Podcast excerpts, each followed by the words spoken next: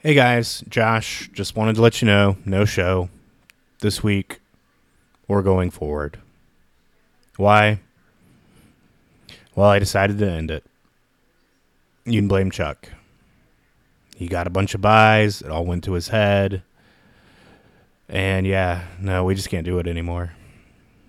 I'm kidding. I'm fucking with you guys. Uh, normally we record on a Monday. We're doing a show at Divine Barrel this week, and we're not doing it until a Friday. So, with that being said, you know, we just don't have anything to put out. So, this will be the quote unquote episode for the week.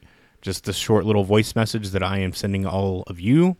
You will hear the first Divine Barrel show next Thursday, and then we'll be back on our normal schedule, and then back to our normal recording schedule after that. So I just wanted to give everybody, I just wanted to give everybody a heads up.